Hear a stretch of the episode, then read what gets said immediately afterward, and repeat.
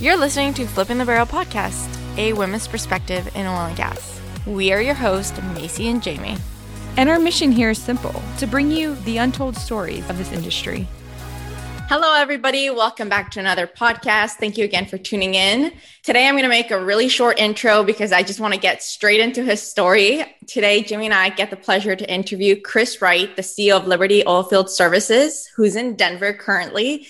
And he's just done so much for the industry. He's a big advocate. You've probably seen him all over LinkedIn. You've seen him on Fox News, which I thought was really cool, just promoting the our energy sector and just showing up for, you know, for the industry as a whole, because a lot of people aren't talking about the things that we should be talking about. But before we get into all of that, because we will cover that, we want to get straight into your story because you're a serial entrepreneur and just like your story in general is really inspiring. So let's get into, you know, getting to know you as Chris Wright. Thanks for having me. I'm happy to be here. Happy to be here. I really appreciate the podcast you gals do. It's fantastic. Thank you.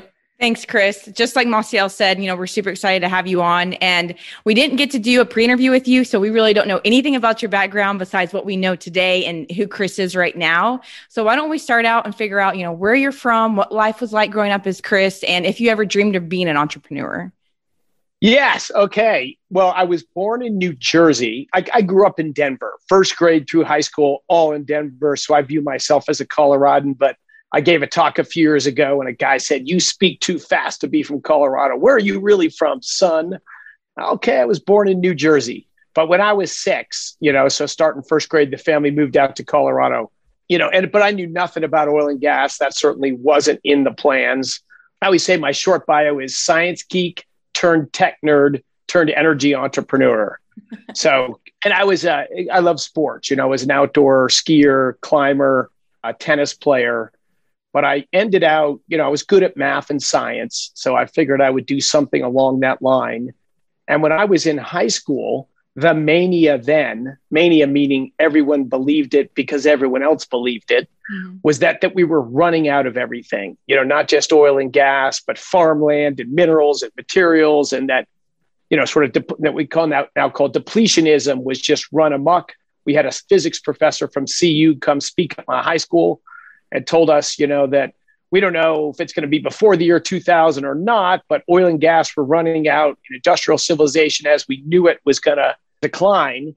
And it all depended on finding a replacement energy source. That uh, as a young, naive kid, I thought, well, there must be some truth to that. And that's why I went to M I T. I went to M I T specifically to study plasma physics, to work on fusion energy, you know, what powers the sun and the stars and all that. Wow. What did your parents do?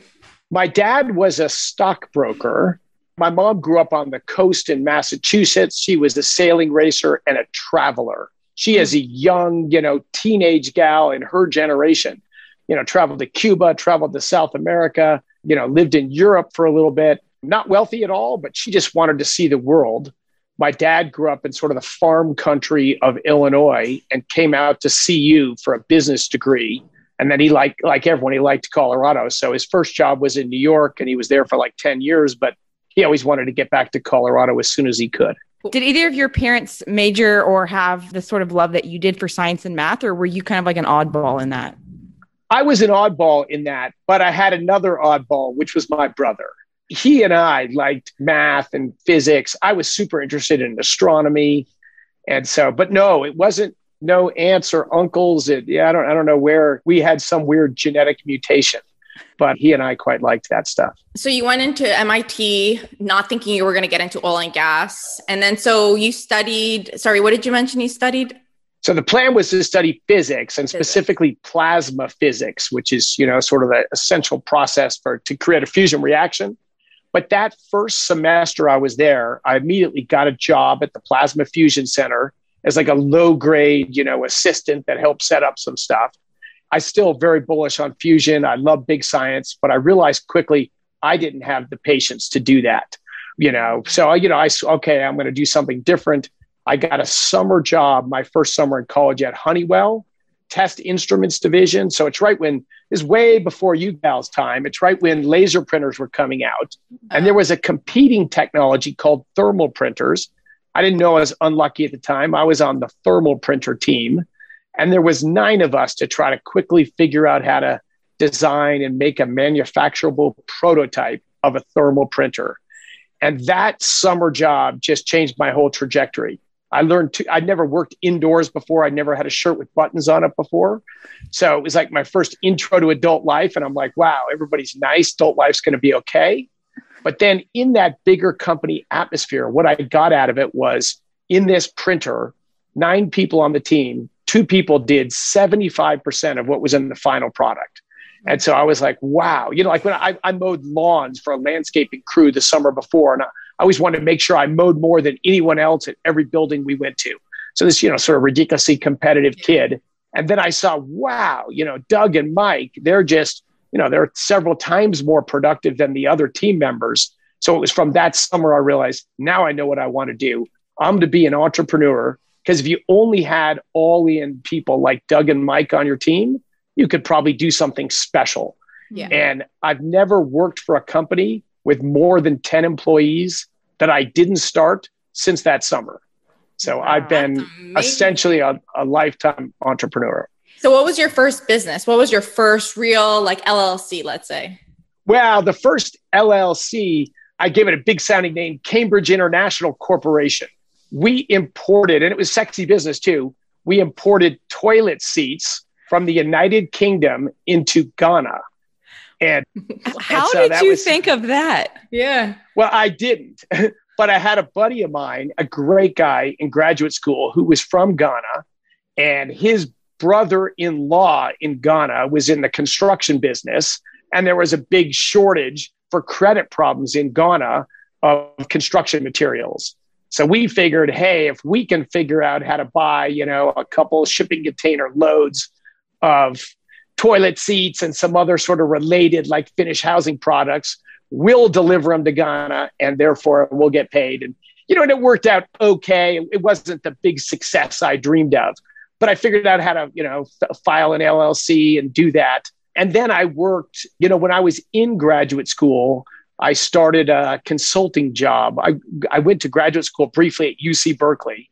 And it's my one semester in electrical engineering graduate school at U C Berkeley is the only reason I'm in the oil and gas business. And the people at Berkeley love that story. And that was because they missed my paycheck. You know, I was a teaching assistant, you know, graduate school and engineering, sort of a low paid job. Mm-hmm. They didn't have my first paycheck, said, hey, sorry, we'll give you two next month. What about this month? Yeah. And of course it wasn't, yeah, it's, but it was a big bureaucracy and they only make a check run once a month. So I called up this gal who I'd met two years before. She's my wife now and mother of the children. But I called her up and said, I need a job. I knew she was an undergrad at Stanford. She had been working in the Bay Area in the summer and she'd stopped out a semester to make some money. And so she hooked me up with like a seven person company called Hunter Geophysics in Silicon Valley. So I started to work there and that's how, and they, they had a technology they were using for oil and gas production, mostly in sort of the Bakersfield, San Joaquin Valley oil and gas production. So that's when I first heard what hydraulic fracturing was. Mm-hmm. I read these patents. I figured out how this technology worked. And, and I ended up leaving Berkeley after one semester, going back to graduate school at M I T in electrical engineering. But I kept working for this tiny company out in Silicon Valley. So that's wasn't wasn't thoughtful, wasn't planned out. That's how I got into the oil and gas business.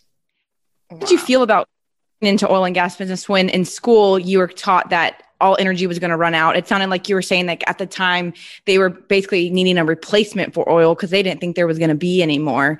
So, and then you ended up finding yourself in oil and gas. So how was your first like thoughts when you were like, okay, I'm now I'm going to work for an oil and gas company? So first thought was I was making eight hundred sixty-two dollars a month and now I'm making one thousand eight hundred sixty-two dollars a month. So my first thought was a little jump for joy.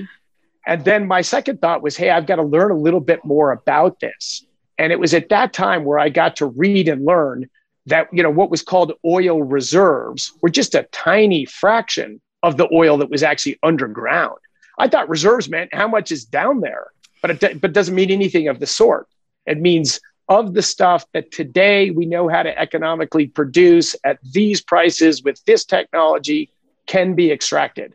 And so look, as a tech guy, you know, we, we don't have, we still don't have any fusion energy, but with technology, we're going to get better at harnessing that.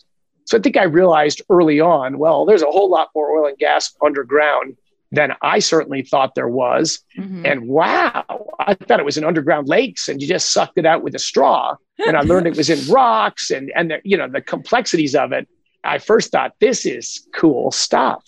Mm. So then Pinnacle's Technologies was the first, your first oil and gas business that you started that, in nineteen ninety-two? That's right.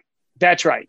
Yep. I, I worked with, I called that guy Crazy Guy Number One. And then I was partners with a guy, Crazy Guy Number Two, who was a professor at M I T. And we developed a model of hydraulic fracture growth, predictive hydraulic fracture growth, called FracPro.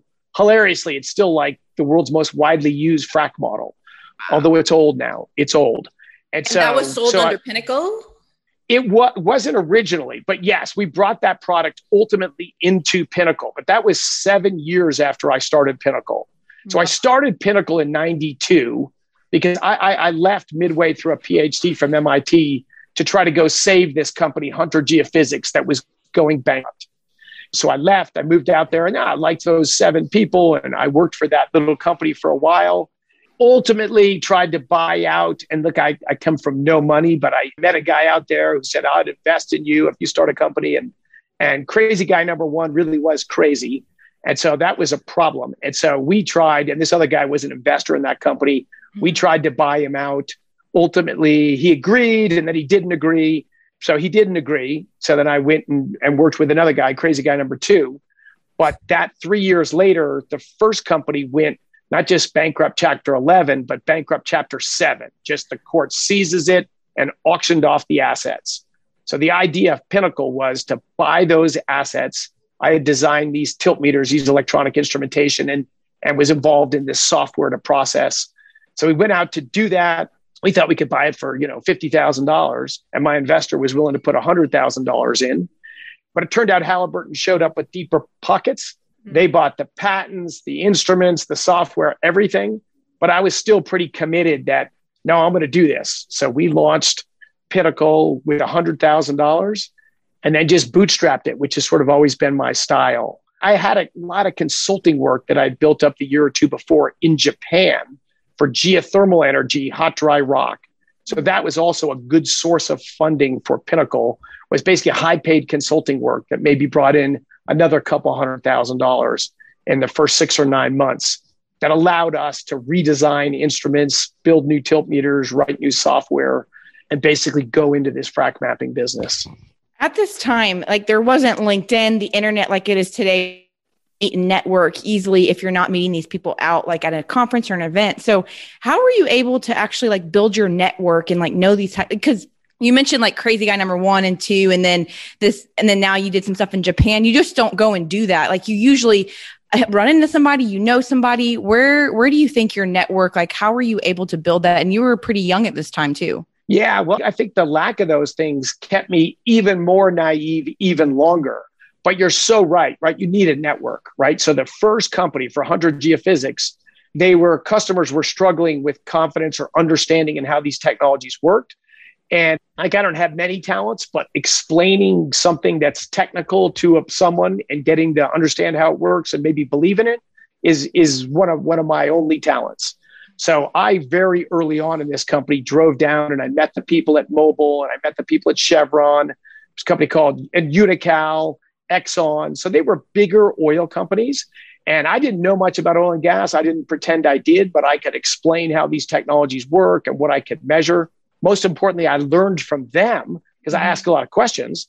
So I started to learn a little bit about the oil and gas business, the ten months that I worked for Hunter Geophysics. And so in that, and I connected with these people and these humans. And so when I went to start Pinnacle, well, I knew those people, and it wasn't a lot, but they were producers, you know, where the wells were shallow and they were close together. They were sort of the best application of this tilt meter fracture mapping technology. So when I started Pinnacle, of course, I immediately, you know, went to those people. And then, you know, in Bakersfield, it's a small town. I got introduced around. Even more challenging was just like hiring engineers in San Francisco. There was nobody studying oil and gas. So I didn't hire people that were petroleum engineers, but I needed to hire mechanical and electrical engineers and software people to develop these instruments, construct these instruments, write software. So there, you know, I just, you know, you just, you meet someone and then you meet someone, you meet someone at, at beers that says, hey, join our softball team. And then on the softball team, you meet some people. And so it was all just sort of this organic networking that led to the start and the, and the growth of Pinnacle. That's awesome. So how long did you run Pinnacle for before you sold it to Carbon Ceramics? So I ran Pinnacle ten years, a little less than when it was ten years old. We sold it to Carbo Ceramics. I kept running it for four more years. And again, Pinnacle's culture didn't really change, the way we rolled, the way we made decisions. The reason we did the deal with Carbo Ceramics is for our tilt meters. First, we had surface tilt meter fracture mapping, then downhole tilt meter on wireline, non-oil field people trying to figure out how to put tools on wireline. But again, a great team made that work. But then we had a new technology, microseismic, the very start of commercializing microseismic fracture mapping. And to get data rates high enough, you needed a fiber optic wireline. And then you needed these sort of specialized instrumentation that we didn't make at Pinnacle. So now, instead of like, you know, for one hundred thousand dollars building tools in the back of our office, you know, we had to spend a million dollars or a little more than a million dollars to buy tools and a fiber optic wireline. So with Pinnacle, we could have done that, but only slowly. And mm-hmm. I thought this technology is going to go somewhere. So I did the deal with Carbo Ceramics to sell Pinnacle. I wanted an all stock deal. They wanted all cash. We ended up doing half stock, half cash. But that brought capital availability within Pinnacle so we could build these wireline units, you know, and grow the microseismic business the same rate we grew. Pinnacle, from our start, the fourteen years I ran it, we grew thirty-five percent compound annual growth rate throughout, the, throughout those fourteen years. Wow. So it's just organic growth, but it was growth at a pretty good clip. And we know culture is really important to you. Like you mentioned, you've never really worked even for a big corporation. That's not your thing. And even with Pinnacle, it was all about culture, small, doing things quick, not the big bureaucracy kind of like company.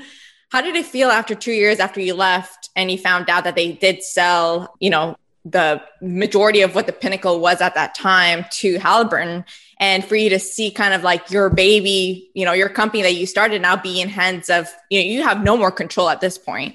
How did that feel? And then I'm, I'm assuming obviously the culture changed and things changed. Were you detached at that point, or did that kind of bother you a little bit? No, it was, it was tough. It was tough because, yeah, as you said, look, I worked one summer inside a big company. So super naive. But in my, my cell, you know, I hired people away from Chevron and Unocal and Halliburton and Schlumberger. So people left big companies to come to this very different culture, this very different vibe in Pinnacle. I think Pinnacle was ten years old before the first person voluntarily left the company. So wow. We just had no turnover. We just brought in humans, you know, we, and we had fun, and we were, I think, pretty good at what we did because we were narrowly focused, and we had a great time. So, it, you know, it just sort of was its own thing.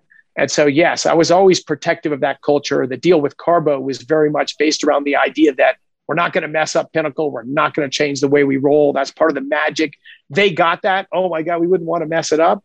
And and I think we delivered on that. We kept growing the business. We kept innovating. And it just it didn't change culturally. So I had, yeah, I had stepped out, still, of course, friends with everybody and staying in touch. So, yes, I was I was very concerned about, you know, of course, fully in the rights of Carbo Ceramics. They owned the business to do what they did. So, but it, it it hurt. It scared me. I felt a little bit of a sense of betrayal to the people in the company.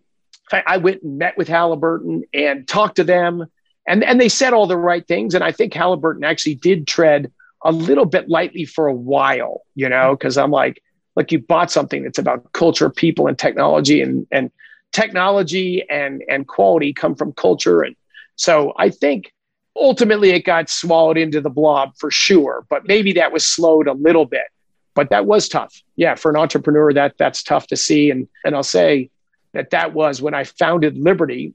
You know, we have investors in Liberty when we started it, some individuals, but also a private equity firm that owned a little more than fifty percent of Liberty at the start. And one of my early messages to them was, I'm never selling this company. We'll get you out. Yeah. You know, I thought we would recap and just get in new permanent capital private investors, or it turned out we I P O'd. But it was very important to me that I didn't, if you're going to bring people in for a different culture and a different place, you can't tell them two years or ten years later, you know, sorry, it's it's now here. So yes, that culture, that long-term vision is is key to me. But if you, you know, I surrendered my my baby, and I, you know, I guess I should have expected something like that would happen. Yeah, I can only imagine the feeling of of seeing something that you created kind of get uh, maybe a little bit crushed, because that's kind of what happens when you have the majors buy, you know, such a small company that had its own life, basically its own life support. I already knew everybody in it, already knew how the culture was. And then they get bought by somebody who obviously has way more employees than what Pinnacle had. But going back to Liberty, so what's interesting about this is you were in the oil field, you knew the capital that it, it costs you, you know, support a business, especially a frac company, something that, you know, the multitude of pumps, the people on location. I mean, you went from Pinnacle, which I believe probably your field support was not nearly as large as what you have to have for a frac company. And knowing that and going into it, like, what made you want to pick, and probably because I'm assuming because of your background in frac and already understanding fracturing and all of that is why you naturally went that way. But what was your reasoning for starting such a, a large service company on the frac side of the business? Yeah. So look, I would say it's twofold. One is, yeah, like I've been in frac for a long time. I love frac. I'm super proud. And as, as you've seen, like, I'm very passionate about the shale revolution. I think it's made the world a better place. It's made America a better place. And, you know, what's the ultimate engine of the shale revolution? It's frac. So that, that was an excitement there. And then ultimately the other, the tipping factor was I had a lunch with some high-up people in a large frac company. And in that dialogue, I heard, you know, there was a certain view of people that work in the office, you know, maybe their term was the professionals, and a very different view of the people that work in the field, you know, that are actually running the operations. You know, a business looks like it's rolling down, you know, you know, lay a bunch of them off and you can hire them later. And, you know, they, as a company then was struggling with incredibly high turnover. I'm like, how do you deal with that? Well, and the answer was, we tell H R to put more in the hopper, right? So on a frac location, the blender is where you mix sand yeah. and chemicals together in the hopper. So it was, you know, the, the to me, by far and away, the most important people in Liberty are the people on field location. Everybody in the Denver office where I work, we're the support team. We have one job, support the men and women in the field that are making it happen. That they're, they're, the, they're the people that matter. We're just the support team. But I heard a very different attitude from, you know, someone at a high up, big frac company. And that triggered to me, hey, I want to compete against that. If if they think the most important people in the company, you know, are kind of like disposable yeah. sand going in a hopper, boy, because Pinnacle, you know, at, at the end, you know, Pinnacle maybe grew to two hundred people, and the majority of them worked in field operations. And so, yeah, nowhere near the size of a frac, we didn't nowhere near as much capital, but it was sort of a mix of the two. But no one at Pinnacle had any any view that anybody was more important than anyone or any any different. It's just everyone's on a team trying to make it happen. In fact, the people you think, you know, if you're going to give them a hug or a kiss, it's the people in the field. They're out in the rain or storm and dealing with all the things that get thrown at them. You know, that's, that's those are clearly the most important people. Mm. And so that lunch, I walked out of that lunch and I'm like, I'm starting a frac company. And uh, it was six or seven weeks later before I ordered a frac spread, not even knowing how to turn on a pump or something. So now I had a little bit of a time thing to find, you know, a head of operations to really build a culture of field people that gelled well with the, the nerds like me that work in the office. But uh, the, the love of the shale revolution and an insight into a competitor just made me compelled. I want to be in the frac business. And now a little word from our sponsor, Technique F M C. Marcel, you know what I really appreciate about Technique F M C being one of our sponsors is their mission is directed towards a more inclusive and diverse workforce. One of the reasons why we started this podcast, as many of you know, was to move the industry forward, and they back that belief. Their focus is creating a culture of inclusion that will attract, develop, and retain a more diverse, talented group and ensure their employees can always bring their authentic selves to work. This is important, you know, especially to our generation. Totally agree with you, Jamie. But beyond the D and I, they're also big into technology. They believe in change and innovation in everything they do. Their offerings range from individual products and services to fully integrated solutions with a single interface to ensure a seamless execution. They have four main priorities: energy transition, emerging materials, digital, and industrialization. To find out more about their most popular technologies like Subsea two point oh, iProduction, Gemini R O V system, and iComplete, go to technique f m c dot com.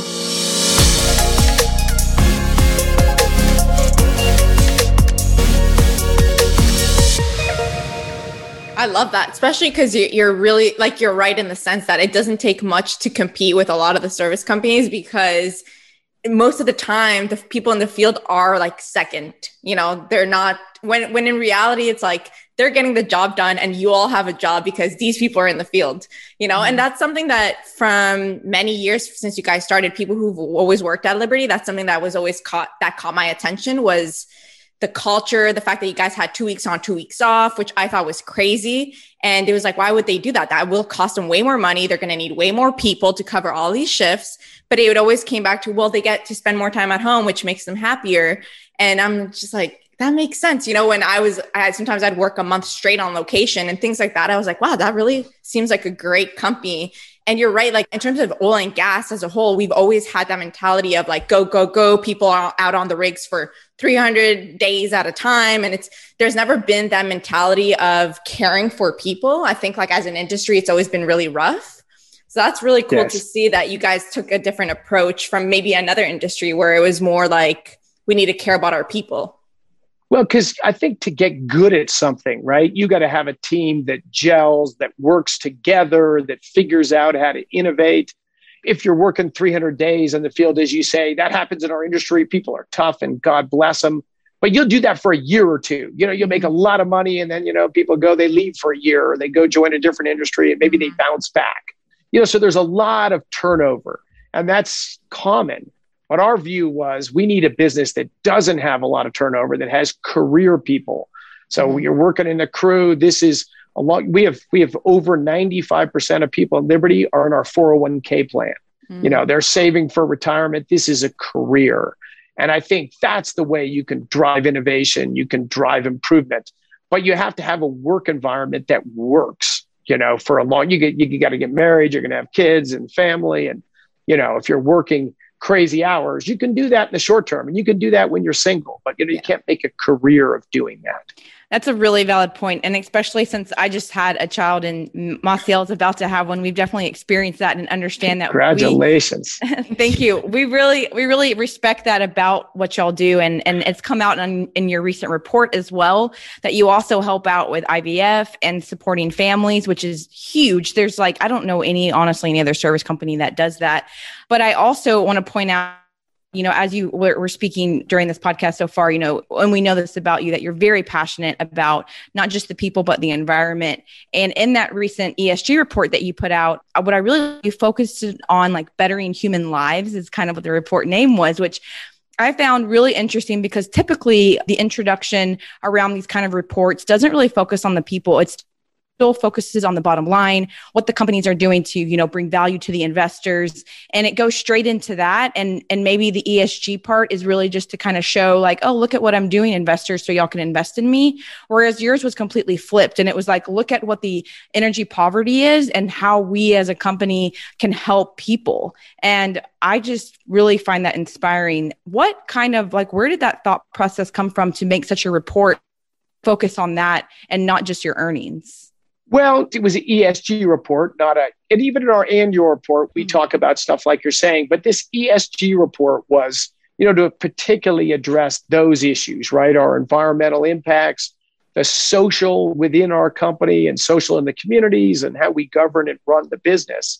So seeing other companies' E S G reports, you know, honestly have been pretty disappointing to me. You know, look, there's a lot of people that really don't like our industry. It is commonplace. It's in the schools. It's everywhere. And again, as, as you pointed out, heck, that was there when I was in high school, but it's even worse today. You know, our industry is viewed as they're terrible. They're hurting humans. They're destroying the planet. And let's see how we can get rid of them as fast as we can. And of course, we're going to be gone soon. That was the belief when I was in high school. And in fact, it turns out that was the belief about one hundred years ago, too.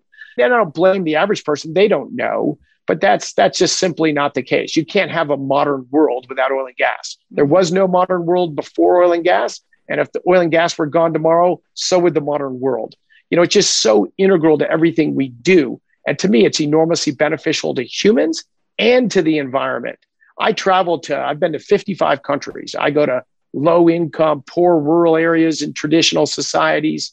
Those humans have the same hearts and dreams. They want to take care of their kids and have better lives, just like we do, but they just live in different circumstances.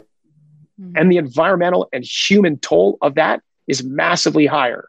You know, just w- women spend over an hour a day searching for fuel wood, you know, sticks, grass, trees, dung, whatever they can find every day to burn, on average, over an hour a day. And an additional, and of course, it's women. In traditional societies, all the manual labor is done by women. And, and women spend about an hour a day searching for water. If you don't have flowing water or a pump you can go get water out of, you got to walk to find a stream. You got to try to be downstream of everybody else because of sanitation issues, or upstream of everyone else. So these are just giant human challenges that if you have propane to your village and you've got a, a burning stove, you could save an hour a day, have clean indoor air, and you can power a pump to drink groundwater like we do. You know, it's just so life-changing to have clean, available energy. So that's certainly the big picture, what motivates me every day. And I would say across the whole Liberty family, you know, we're, you know, this isn't a job that we're going to change every couple of years. This is a, we're, we're like a mission. We're on a cause. Mm-hmm. So we love what we do. We're focused on defending it against people who don't love what we do.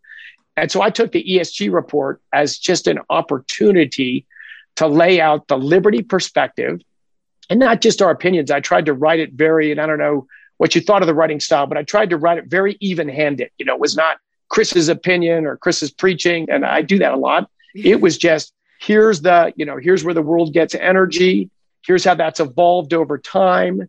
Here, you know, a third of humanity doesn't have access to modern energy, and here's what it means for their lives. And what's the biggest impediment to that last third of humanity getting energy? Right now, it's sort of a, an irrational and way exaggerated fear of climate change. Mm-hmm. You know, so look, I've been speaking on climate change for fifteen years. So I tried to write a short, just the highlights overview of climate change. And maybe most importantly, after that, a little overview of climate economics. What are the people in the Intergovernmental Panel on Climate Change? What do they say the impacts of climate change might be? How much are they going to hurt human lives? How are they going to hurt human lives? And of course, it's very hard to predict the future, so I wouldn't put any precision on that. But what's shocking is people working in, you know, in the, the groups specifically aligned to highlight the importance of climate change and the seriousness of this issue. Their own work shows it's very slow-moving, very modest impact likely over the next century or so. Mm. So if we've got three million people every year dying because they're burning wood and dung in their huts instead of mm-hmm. burning propane, that sounds like a little more pressing and a little larger issue than, you know, the world might be one percent per person less rich fifty years from now. Mm-hmm. Maybe it could be three percent in the worst case in fifty years. Maybe, maybe it's only zero point two percent. You know, that's a pretty modest economic impact over a couple generations.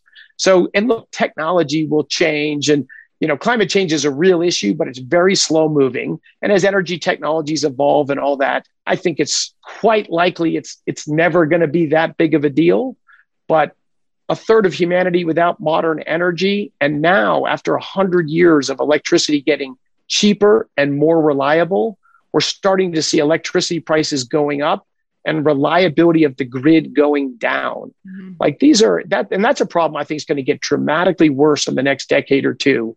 Those are, those are big things. And so the idea of the report was to try to lay out all of these issues with some data and some number and some context behind them.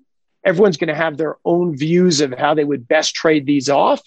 But I think by seeing the data, it's kind of hard to hold on to the climate change is everything. Mm-hmm. No matter how much energy prices go up, you know, no, those people, they got to keep burning wood forever because, you know, climate change is too great of a risk.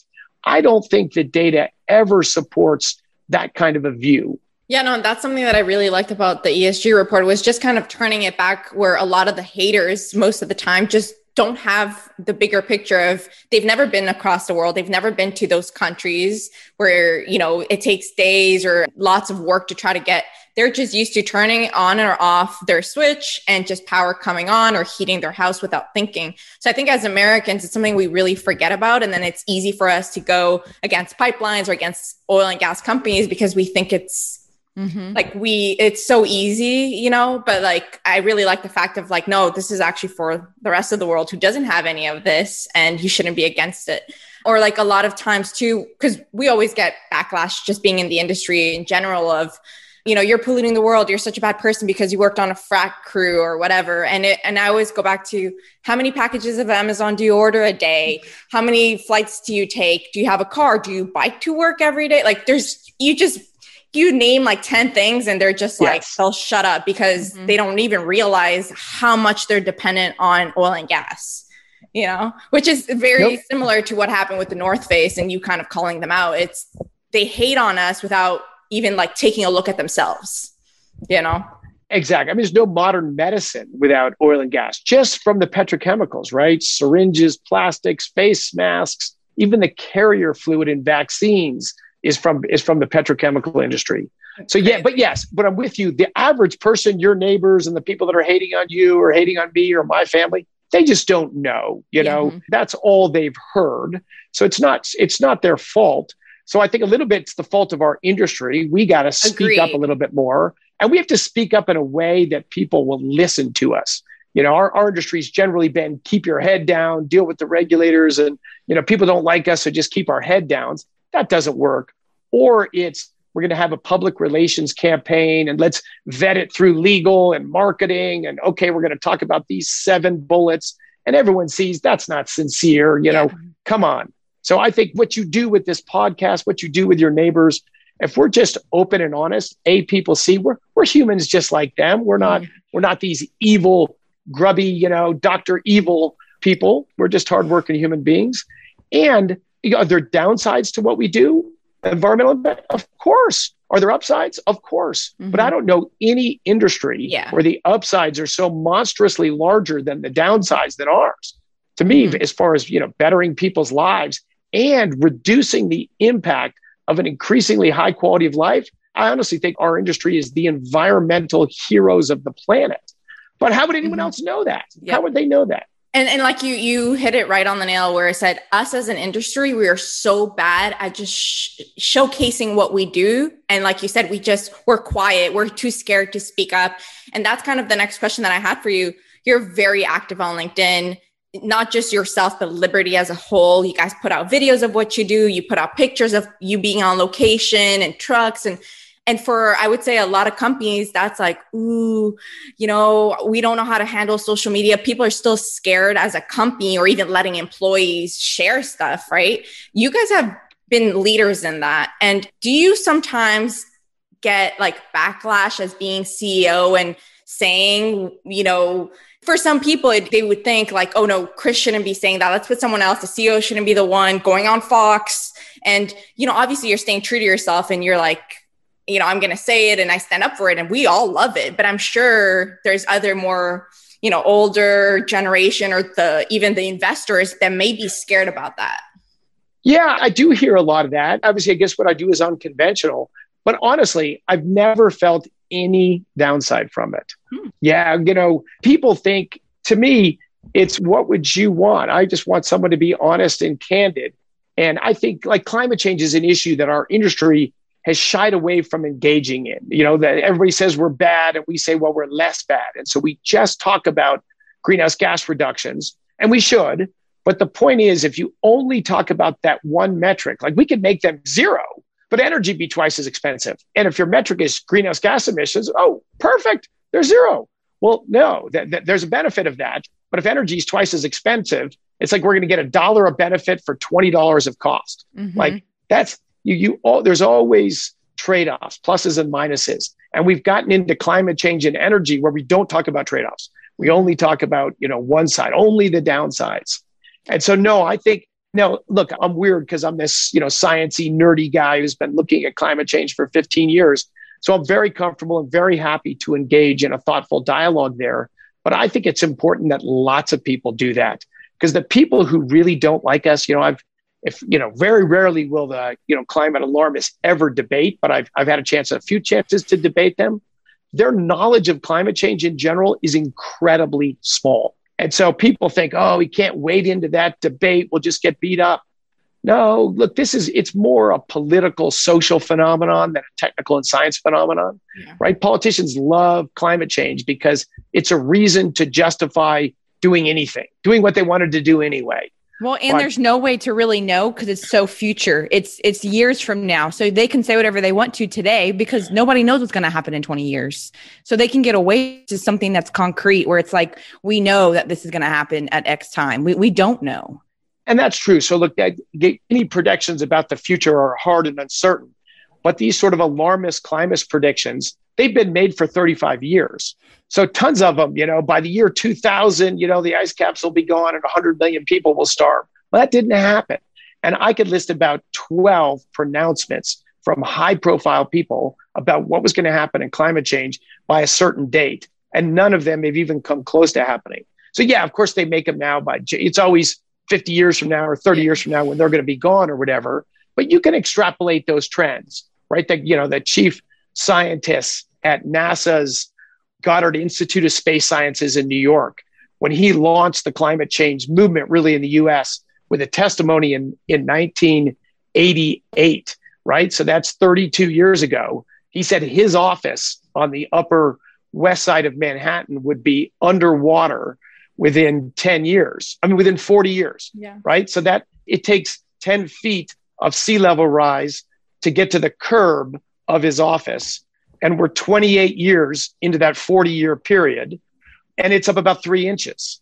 So we haven't got to his deadline yet, but if we got three inches in twenty-eight years, do you think we're going to get nine feet and nine inches in the next twelve? You know, probably, probably not. not. So I think a lot of them, you can't say for sure because we don't know the future, but we have data, we have trends, we have what's going on. And I think most of the alarmist stuff, it's pretty easy to say, that's a pretty tough putt. You know, we could get hit by a comet tomorrow too, and that's absolutely possible. So I think bringing a little data, a little, if you're going to make a claim, let's see what the current trend is. I think that's what's important. And, you know, when I give these talks, you know, whether they're in colleges or schools or to investors or whatever, most people just don't know this stuff. You know, the, the biggest argument for climate alarmism now is storms. Well, after that hurricane, you know, or yeah. that flood in Germany, all these things, you can't deny that the climate is changing, getting worse and all that. But again, the data there is overwhelming. You know, there's no trend in hurricanes. There's no trend. There's actually a slight downward trend in droughts just because a little warmer world's a little wetter world. You know, hurricanes for, we don't know, I mean, tornadoes for what reason we don't know, they've actually declined enormously in the last few decades. So knock on wood, a little bit of luck there. But almost every other extreme weather phenomenon has no trend.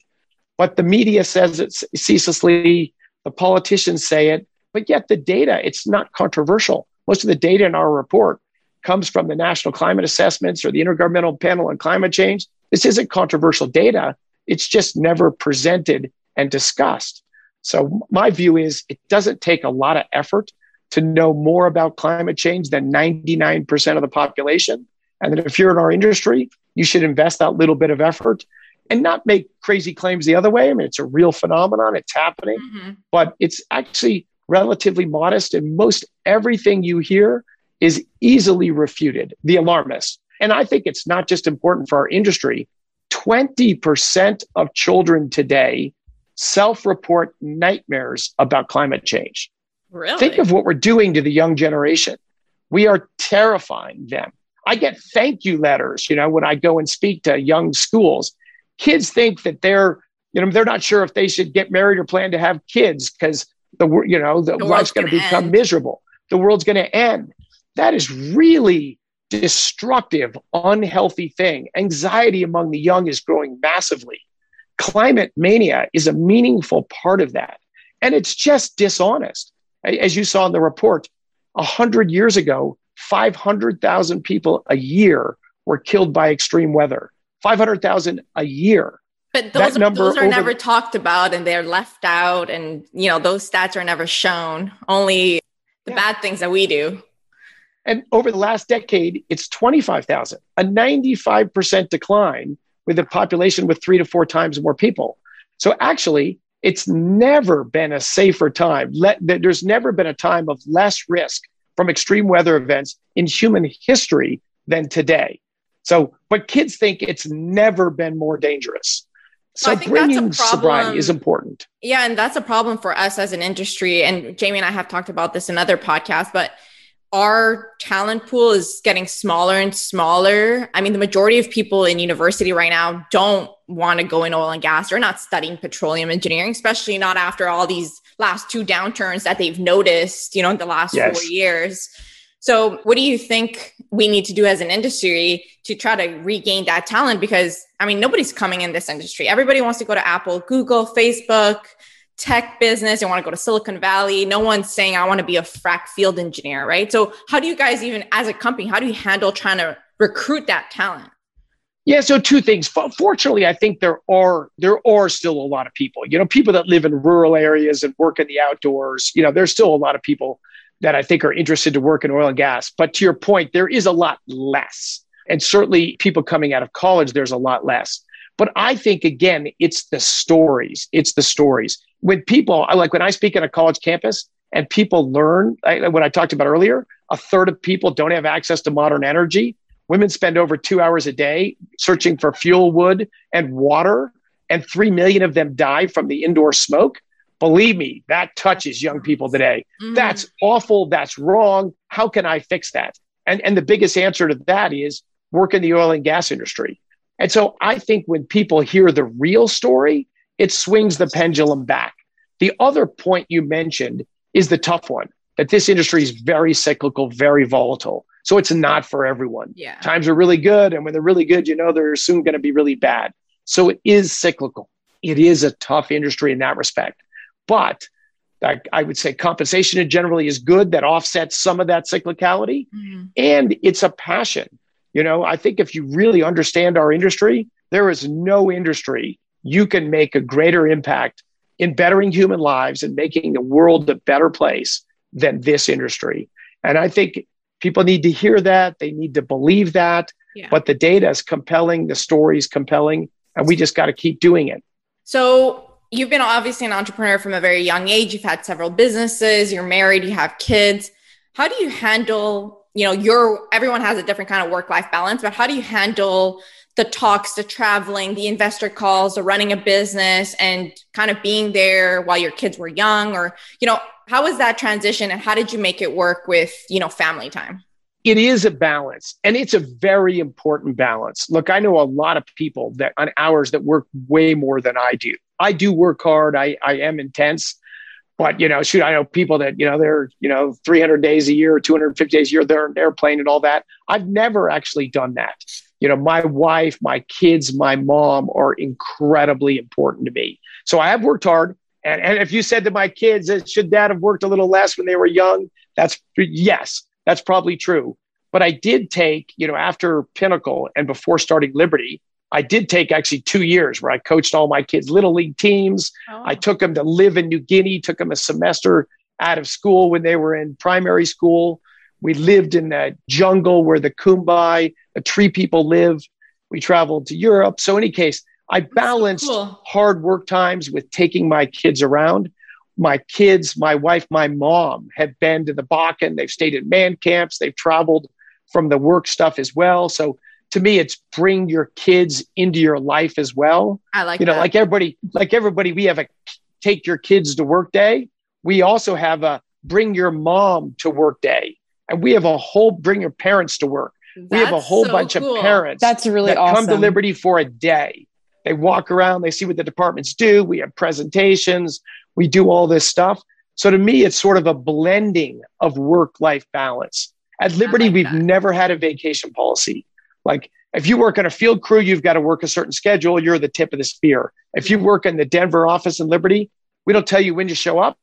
We don't tell you when to go home. We don't tell you how many days to take vacation. We want you to do a great job and move the ball forward. Your kid's got a three o'clock soccer game. You should sure be at that game.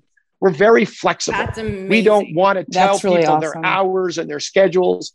We want people to live their lives, engage their families. You know, we have all sorts of Liberty family events. So you ask a huge question. Like, nothing is more important in your world and in your life, in my life, by far, than my engagements with my family. I'm raising the next generation. I'm giving incredible thanks. I mean, I'd be nothing without my mom. So, and your siblings and all those things. So family is incredibly important. Don't put it off. You know, I'm going to, you know, I'll, I'll do that in retirement. I'll do that later. Yeah. I think it's hard, but I think you can strike that balance. Just work hard, play hard, and do stuff with your family. I, I don't believe in quality time. It's time. Spend time with your family. Some of it could be bring them with you. Bring them with you. I love, I love that. Yeah. I, I know- love that, especially with Jamie and I. Just, she has a six-month-old. I'm due next week. And the family awesome. aspects has been scaring the crap out of me, because all I've ever known is work, work, work. And then I'm scared of the transition of where you have to choose being a mom or working. And will I be a less of less of a mom if I focus on my career? If I focus more on my family, will my career drop? So there's all those thoughts of being scared. But you just saying, you know, family is really everything. I agree. And it'll just all work out at the end of the day, you know? Mm-hmm. No, nothing you will do in your lives will be remotely as important as raising those kids. And I nothing will to, measure up. And I don't think people really realize that until they have children themselves, because I know that was my case. And now having the child, it's definitely a way different feeling and understanding of that balance. And you're right. Once you bring a child into this world, you realize how important life really is. And that's why, you know, having the culture that you have at Liberty is such a blessing. And, you know, it's really, you know, interesting to see that you built that even with not working for a large corporation. Like, you knew that's what you wanted, and you knew what other corporations were lacking. So what, what do you have to say to those that maybe come and they see what you, what you've developed and done, and how they can change their culture? Like, maybe they are now like, wait, I really like what he's doing. I want to mimic that. What advice would you give to develop a culture like that? Oh, I don't know how good I am at advice, but I mean, look, every business, the central asset by far and away is the people in it and the culture that binds them together. You know, whether you're in the finance business or frac business or whatever, there's all these other things, but they only flow from the people and the culture. It's not how many trucks you have or whatever. You, you can't even build good trucks without great people that love their job, that knows how to design them and run them. So it's just centered around people. Everyone says that, but you know, I think you got to just, if you walk that walk, I think it's the road to success. It's mm-hmm. the road to, because look, you guys are saying these great things about me. Of course, it isn't me that actually built Liberty and did all this. It isn't me at all, yeah. right? I just had this idea that if I could bring great people together and make them love their jobs, they or us collectively would build something great. If I was on my own, I'd be nothing. And so the great things that have happened of Liberty and the success in my career is just the luck or the or the good fortune to be surrounded by great people that are passionate and they love what they do. So when I look at job descriptions sometimes, you know, well, we want a geologist that's worked in the Powder River Basin, that's got eight to ten years experience and has got a master's degree. You know, there's these very narrow like checkboxes or something. To me, that's like the maniacal focus on climate change. That's sort of missing the boat. We want an awesome geologist who knows something or can quickly learn something about the Powder River Basin. I would say hire the athlete. If that's a great, passionate human that'll always work hard when no one's looking, you can always trust them and they're competent. That's a winner right there. They can learn about the Powder River Basin. I don't care if they graduated from high school, you know. So the over-focus on credentials and things or whatever, I think makes, you know, just puts a focus on the wrong, the wrong mm-hmm. place in my thing. I always say, we hire the athlete. We hire the great human, and uh, they can, they'll figure out the other stuff. That's awesome. I love well, that. Congratulations for building such an amazing company. Thank you so much for coming on and for speaking and like showing up for our industry. And, you know, we name you the energy spokesperson of the year, and hopefully you can keep doing that, because we need more people like you to stand up for us. And it's just really great to see everything you've done. And thank you for coming on our little podcast and, you know, talking about your amazing career. Yes. Thank you, Chris. We really appreciate it. T L and Jamie, absolutely my honor. I love what your two are doing. This is what matters. You're forcing communication, dialogue, and all that. It's fantastic. And you do it in such a wonderful, thoughtful, charming way. So I'm honored to be here. Congratulations on the impending birth of your children. Please send me emails when they're born and a picture, and let's stay in touch. But man, I'm thankful and blessed to be around you, and, and really appreciate what you're doing. Thank you so much, Thank you. Chris.